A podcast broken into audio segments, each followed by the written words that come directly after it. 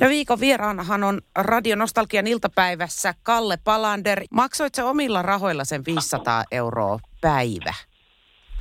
Ei, kyllä mulla oli vakuutus silloin. Kyllä mulla oli äh, ihan kunnon vakuutus ollut jo monta vuotta siinä vaiheessa. Että, tota, silloin Alppi itse vielä sai ihan hyviä vakuutuksia. No se olisikin ollut Tosin seuraava mä... kysymys, että kuka vakuuttaa alppihiihtäjä? En mä ainakaan vakuuttaisi. Nyky, nykypäivänä on tosi hankala saada. Siis kyllä tämmöiset perusvammat, mutta ei, ei saa enää sitä ää, niin helposti sitä, että miksi sitä kutsutaan, niin työturvaa siitä, että sinulle maksetaan palkkaa, päivärahaa siitä, että sä et pysty urheilemaan. Niin sitä on Alppi tosi vaikea saada. Ja, ja tota, mutta kyllä mulla, kyllä mulla oli vakuutus, hyvä vakuutus, joka maksoi tuon koko kuntoutuksen, mutta, mutta se vakuutus maksoi hei kymppitonnin muistaakseni. Uff. Ihan järjettömiä. No väistämättä. Ja mit, mitä hyötyä tänä päivänä sulle on siitä, että sulla on tosi paljon mitalleja? ei, mulla, ei mulla ei arvokisa mitalleja ole kuin yksi maailmanmestaruus. Ai, pelkästään on mulla, on mulla SM, niin, on mulla SM-mitalleja. Sitten ihan saatanasti. Niitä on taitaa olla aikuisten SM-kultia pelkästään, usko 14 tai 15 kultamitalle. Niin. Mutta joo, ei niistä ole mitään hyötyä. Tuolla ne makaa hyllyllä. Tai itse asiassa äh, kristallipallo on tällä hetkellä, missäköhän se on? Se on taitaa olla Vihti Ski Centerissä. M-mitalli on kans siellä jotain palkintoja jossain sporttiravintolassa Helsingissä ja, ja tota, kyllä mä niitä on aina silleen niin kuin laittanut näytille. Niin ja olihan mulla semmoinen egonostatus museo täällä, täällä tota Ontikalla, Ontikan kartanolla, niin mä laitoin ne näytille vähän suksia ja rekvisiittä, ja oli palkintoja myös siinä. Se on semmoinen, semmoinen mun oma egonostatushuone, mä menen aina yksin mietiskelemään sinne ja lukee lehtileikkeitä. Joo, ja, joo. En todellakaan, mutta että Onko joku tehnyt Kyllä. sulle lehtileikkeen, kun sä et itse kuitenkaan tehnyt? Oh. On. Kuka teki? On mun äiti? Isä, Ai mun isä. isä ja äiti, niin tota, mulla on siis kymmenittäin kansioita. Kato, silloin oikeasti kirjoitettiin 20-luvun niin. alussa. Alppi, Alppi nousi niin räjähdysmäisesti vielä silloin, niin tota, ja samaan aikaan maastohiihto sitten dyykkäsi tietenkin Lahden keissin jälkeen, niin, niin, niin, meillä oli kyllä niin kuin jumalauta, että Iltalehti, Ilta-Sanomat, Hesarit, kaikki kirjoitti juttuja, niin enää mä oon niitä kerännyt lukea. Harvoimmen tornio, niin siellä on hyllillä valmiina. Niin kyllä on ollut ihan makea. Niin. On ihan makea aina silloin. Mä otan yleensä, kun mä menen kakalle, niin mä otan semmoisen, se on hyvä luettavaa. ja katsella, että voi että mä oon ollut joskus tommonen urheilijan näköinen niin. ihminen. niin, ju, just näin. Hei, dopingin mainitsit tuossa maastohiidon kohdalla, niin onks, mä en ole huomannut, että olisi kauheasti dopingkeissejä tuossa pujottelussa niin, tai alppilajeissa ylipäänsä, että jos, niin mitä siellä kannattaisi vetää? Mm, meillä on muutama keissi ollut, mutta nyt viime vuosina tosi tosi vähän. Ää, tota, meillä muun muassa esimerkiksi noi arvot, kun, kun alettiin katsomaan noita veritankkauksia ne. seuraamaan, että kun me treenataan korkealla kanssa, niin, niin sitä alettiin seuraa jossain vaiheessa 15 vuotta sitten, niin meille ei edes otettu sitä, koska ne katsoivat, että meillä on sen verran hanskassa nuo arvot, että, että mikä on taas kestävyysurheilussa, sehän on arkipäivää, että mm. testataan sitä, mutta meillähän ei testata edes verinäytettä ollenkaan. Mutta tota, kasvuhormoni on sellainen, mikä, mikä niin kuin hyödyttää silloin, kun oot 3000 metrissä laskemassa, niin, niin, niin, ja kylä on, missä asutaan, niin ne on yleensä semmoista tonni viidessä, eli sä et pysty palautuu hirveän hyvin. Niin, niin ne on helkatin raskaita ne ää, leirit, mitä siellä vedetään, niin siellä siitä oli hyötyä, mutta se, että sä jaksasit yhden, kaksi laskua päivässä, niin onko sitten, sitten sitä hyötyä, että on sen riskin, niin sen takia mä tykkään tästä meidän lajista, koska se on taitolaji, vaikka se onkin fyysisesti kova, niin se on kuitenkin paljon paljon suurempi osuus siinä on sitä taitoa. Ja semmoista dopingahan ei ole vielä olemassa, joka, joka auttaisi noihin taito-ominaisuuksiin, niin siinä mielessä – me ollaan kohtuu turvassa vielä ja, noilta kovilta aineilta niin sanotusti. Mitä jos sun lapset haluaisi ryhtyä ammattilaiseksi alppilajeissa, niin sanot sä niille, että sinne vaan vai rupeat sä itkemään?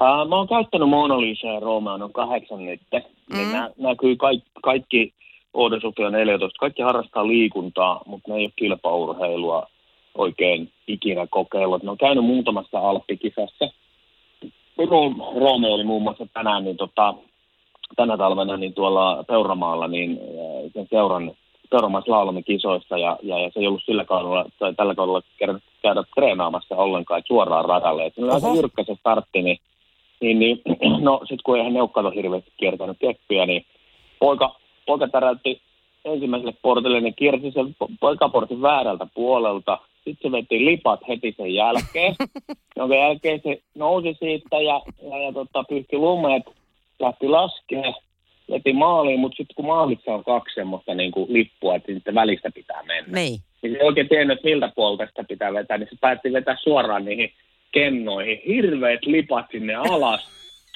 Ja tota,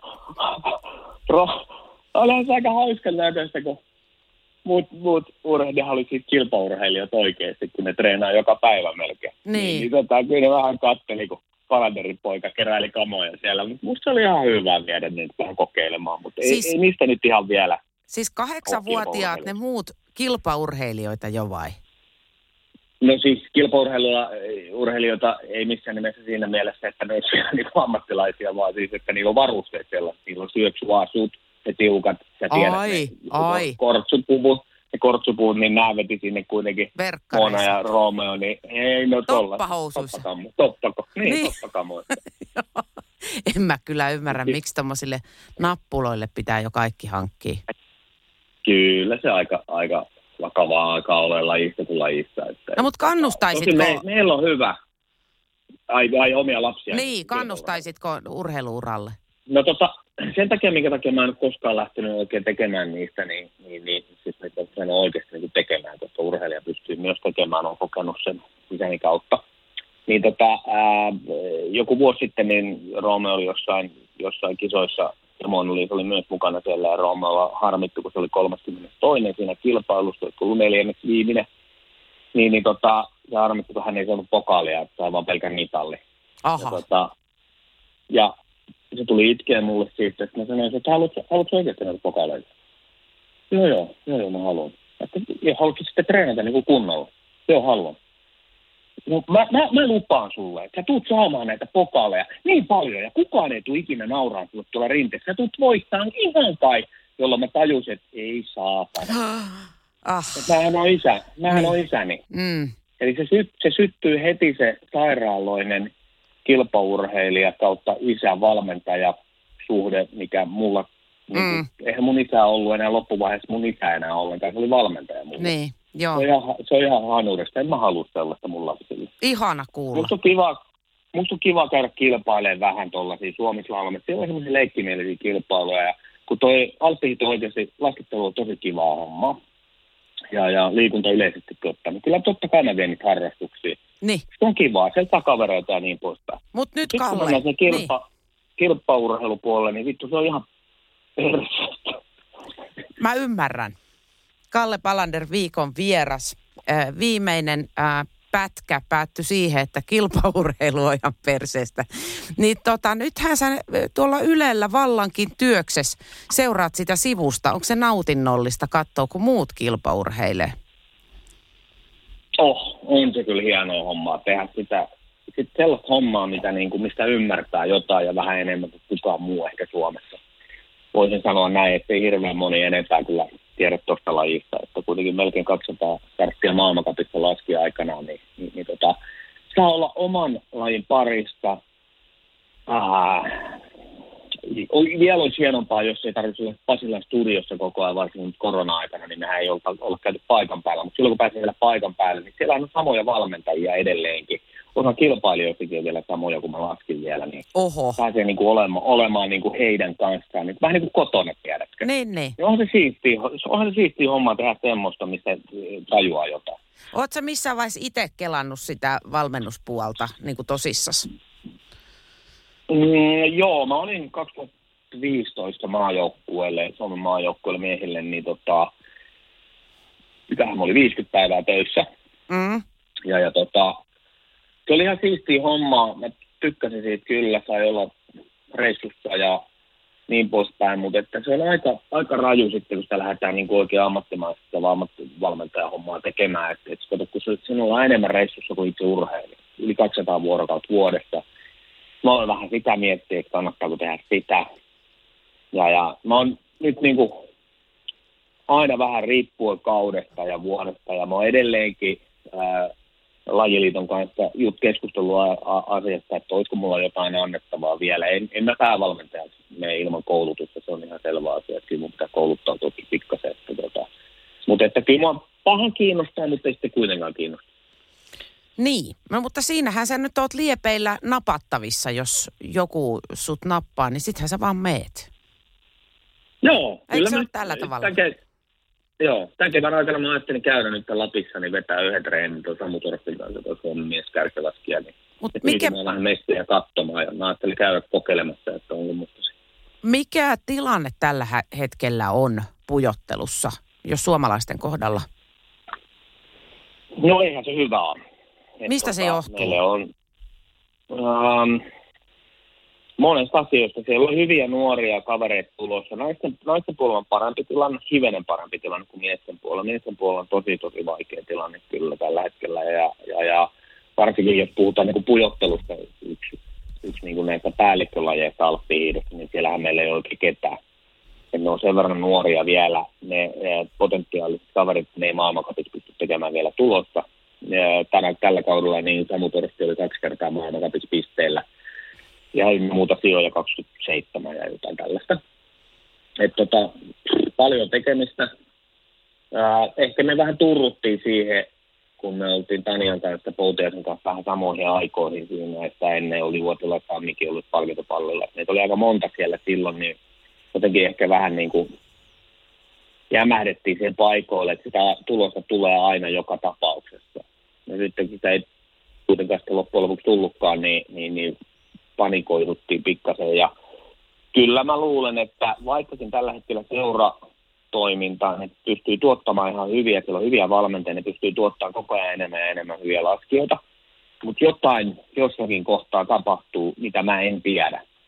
Mä en helvetti voi ymmärtää sitä, että meillä on resurssit olemassa. Meillä on aika kohtuu hyvä tilanne kuitenkin niin kuin joukkueessa. Valmentajia katsoo, siellä on hyviä valmentajia. Ja, ja koko ajan vähän urheilijat ja varsinkin niiden vanhemmat syyllistää systeemiä ja organisaatioita, että miten se homma toimii ja pyörii. Niin, niin tota, ää, sitä kritisoidaan koko ajan ja mun mielestä urheilijoiden kannattaisi niin katsoa peiliin pikkuhiljaa ja, ja, ja todeta, että olisiko se vika siellä.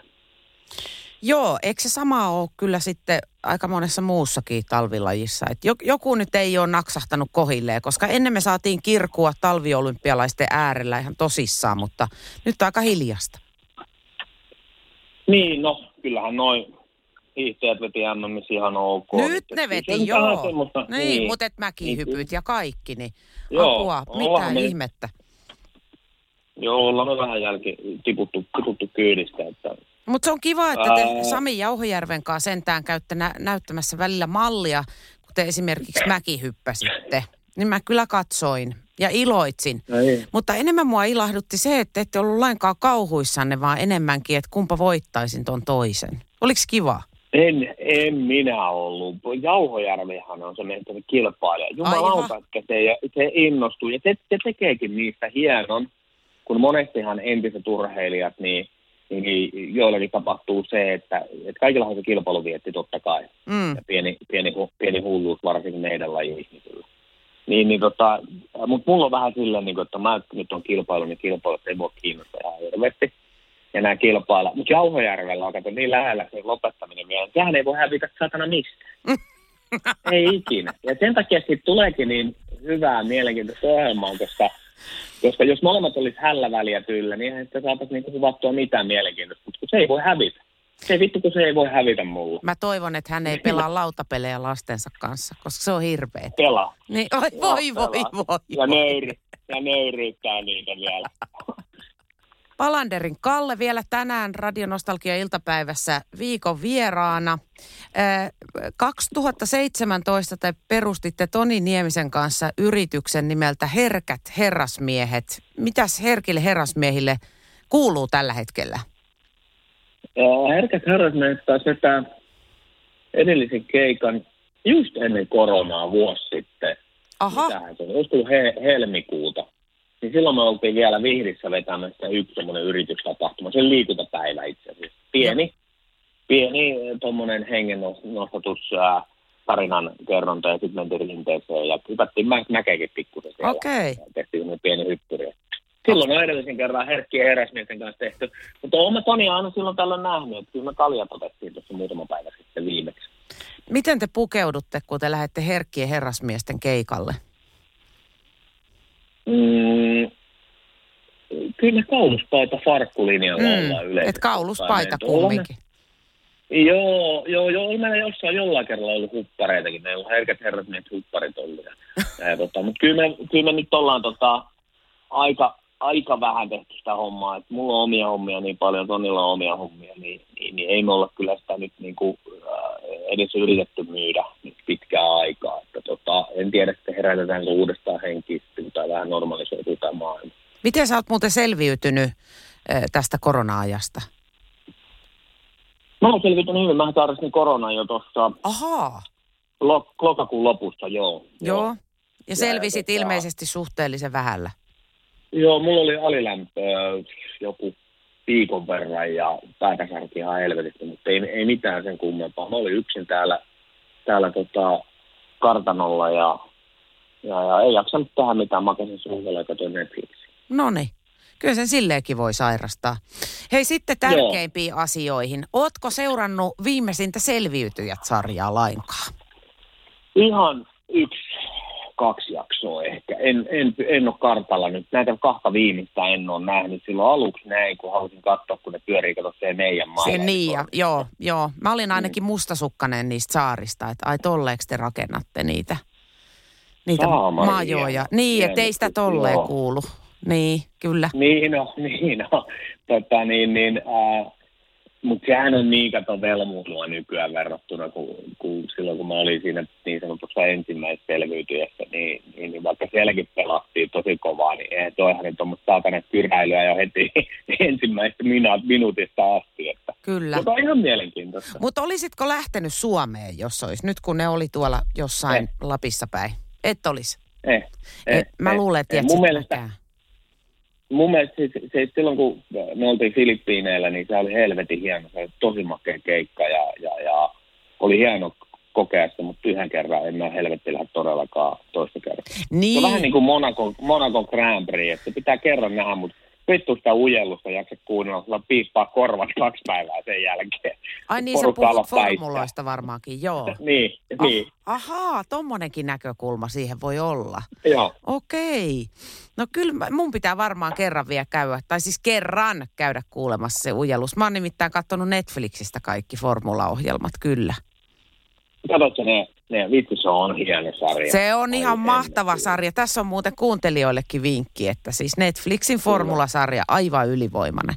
Ja mi- mikä No. parasta, eh, suomalaiset hyvässä asemassa, tai oikeastaan Valtteri Bottas.